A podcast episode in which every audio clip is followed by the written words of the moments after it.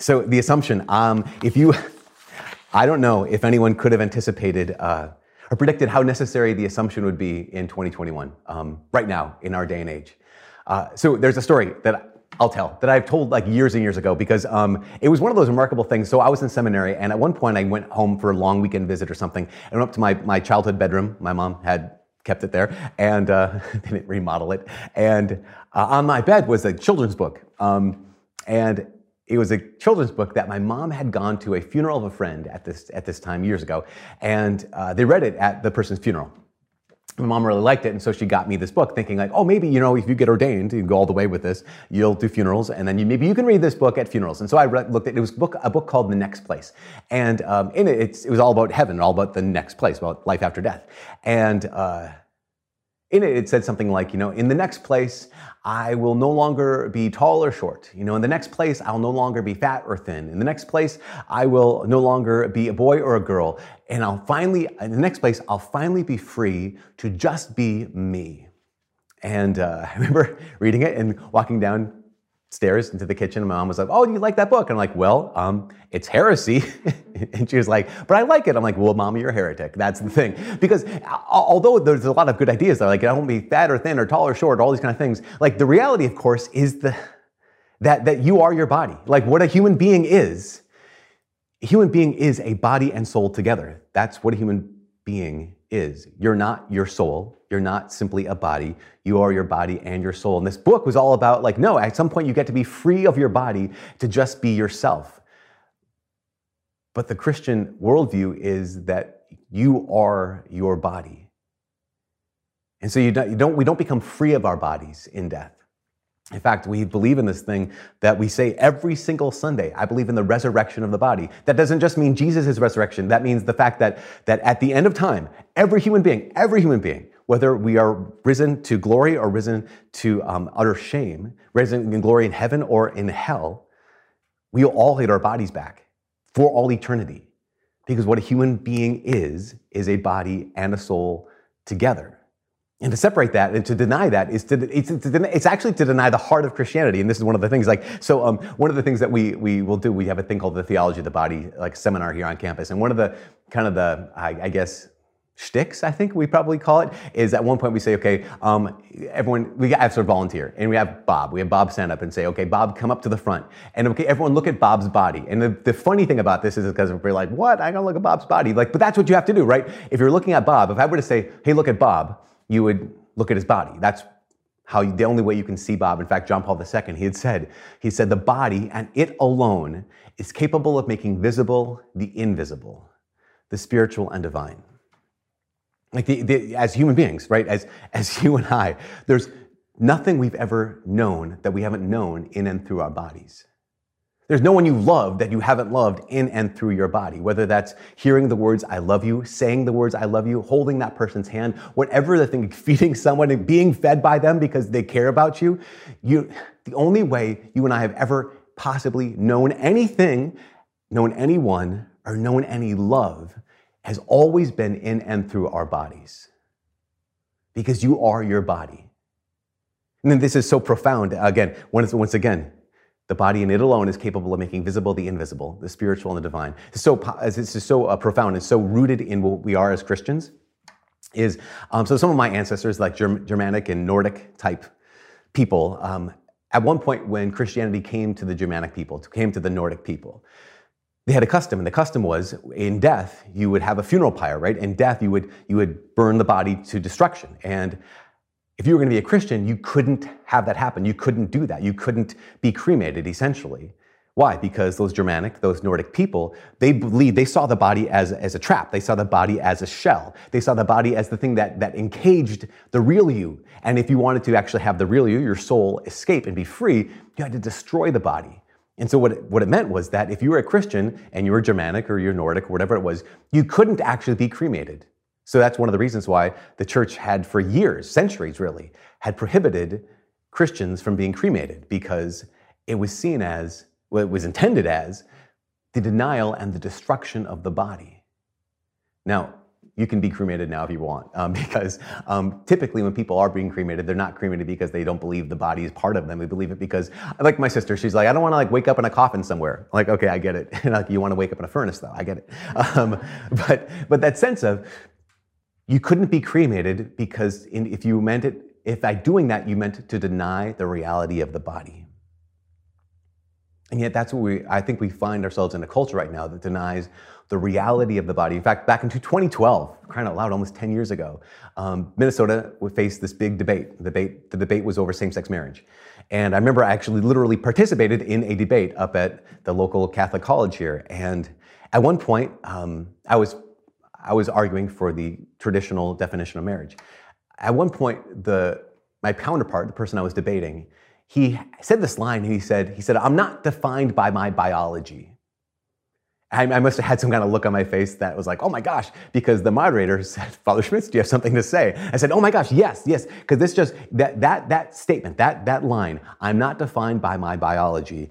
I said, that reveals everything we're actually talking about, everything we're really arguing about here, because this is not a debate about the definition of marriage. This is not the debate about sexual morality. This isn't even a debate about morality itself.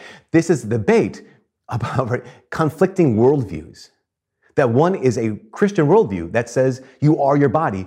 And what this other person was proposing was what we call a Gnostic worldview. The Gnostic worldview that says that your, your body isn't actually you. That, that says the material world, the flesh, isn't actually good. And this is, this is the, the, the critical debate because at the heart of Christianity is the body. Know, here, here's again, again, this is not just a 2021. This is not a political thing. This is not a, any. This is a Christian worldview kind of a thing at the heart of Christianity is the body. I mean, think about the greatest mystery in Christianity is the Trinity, right? It's the God's very identity. But the second biggest mystery in all of Christianity, which is, means on all the universe, is this thing called the incarnation, right? So, what's the incarnation? Incarnation, um, if you spoke Spanish, you know that um, carne means meat, right? So, the incarnation is not God becoming Spanish, but the, the incarnation is the enmeatment of God, like the enfleshment of God, that at some point, here's God who has no body, right? Who's immaterial. At some point in history, God wills to take on himself a body. Now, why does he do this? He does this to save us, to redeem humanity. Now, how could God have done it? He could have done it any way he wanted because he's God. God who created the world by, just by willing it, he, he could say, you know, saved. God, God who created the world by willing it, by simply saying the words, he could have redeemed the world by simply willing it, by simply saying the words. But how did he do it?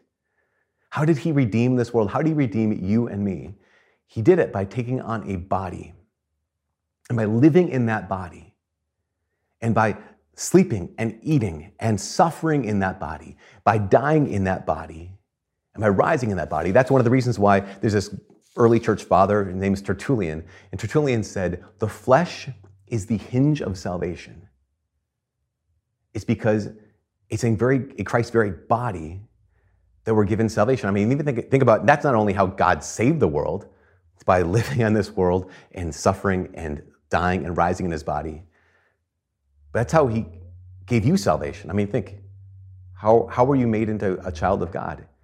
Well, water was poured over your body. How, if you've ever been given the anointing of the sick, how are you given that healing? Well, oil was put on your body. If you've ever been given sacrament of reconciliation, how are you given that? Well, the sign of the cross was, was made over your body, and you heard those words spoken out loud over you I absolve you of all of your sins in the name of the Father and of the Holy Son and Holy Spirit. I mean, the, great, the greatest gift we've ever been given, which is the Eucharist, is what? It's we take his body and receive it in our bodies. See, salvation is this is the most incredible thing. Salvation is not just about the soul. Salvation is about the soul and the body. Why? Because you are not just a soul, you are a soul and a body. And here is God Himself who saves us through His body, and He saves us by touching our bodies. I mean, this is, this is the most incredible thing. I mean, think about this. Not only do we have the incarnation, right, the enfleshment of God, that on this life in this earth, he lives and he suffers and he dies and he rises in his body. But there's this other piece called the ascension, where God, Jesus Christ, ascends to heaven. And what does he do? He doesn't leave that body here. He ascended to heaven. You know what that means? That means that God has permanently decided that for eternity, for the rest of eternity, for until time doesn't ever end, God has forever united humanity to divinity. What does that mean? That means that from all eternity, now forever, human being, a human body, is going to be united to divinity forever. This is how important the body is. And today's feast, today's feast of the Assumption of Mary, highlights not just the goodness of the body, but the goodness of your body. I mean, this is, this is the key. Because here, the incarnation, of course, that's, that's the goodness of the body, the resurrection, the ascension of Jesus in heaven, of course, that's the goodness of the body. But the Assumption of Mary highlights the goodness of your body. Because Christ's body, of course, but it's just simply purely human, like Mary, her body being assumed into heaven, body and blood, body and soul, for all eternity, highlights the goodness of your body and the goodness essentially of the woman's body. You know, if you ever, again, I mentioned this is the, this is the worldview between a Christian worldview and a Gnostic worldview. There's a Gnostic gospel called the Gospel of St. Thomas, which is just, it's a false gospel, right? At the end of the Gospel of Thomas, there's this scene where um, G- Peter is talking to Jesus about Mary Magdalene. And he says, What about Mary Magdalene? What about her? Will she go to heaven too? And Jesus says, Don't worry, I'll turn her into a man so she can go to heaven too. And again, this is not a Christian gospel, this is a Gnostic gospel, it's a false gospel. But think about this I'll turn her into a man so she can go to heaven too. That's not Christianity. Because Christianity says that no, there is a woman's body in heaven already. That what Mary is experiencing, what she's participating in, is what is your destiny and my destiny. That your body is meant to be fully redeemed and fully glorified for all eternity in heaven but your body, not someone else's. Your body, not a different version. Your body, completely healed of whatever brokenness, healed of whatever woundedness, healed of whatever thing drags it down right now, but completely transformed. And this is so cool the kind of body that will glorify the Lord forever in heaven. This is the reason why we celebrate the Feast of the Assumption today. And this is why we need in 2021 to absolutely celebrate the feast of the, the feast of the Assumption. Because it, we need to never ever forget you are your body. And your body has a destiny. And that destiny is to be with God forever in heaven, to glorify God forever in heaven. So we give God praise right now. We say, God, prepare us, right? Because he didn't just come to save your soul, He came to save you. And what you are is not just a soul, you are also a body. And so we participate in this glorification, this resurrection, this ascension, Mary's assumption. One day, when we, our bodies are resurrected as well, one day when our bodies are glorified as well, is going to be the day where your body and mine dwell in eternity in heaven with God and give him glory, like Mary's does already.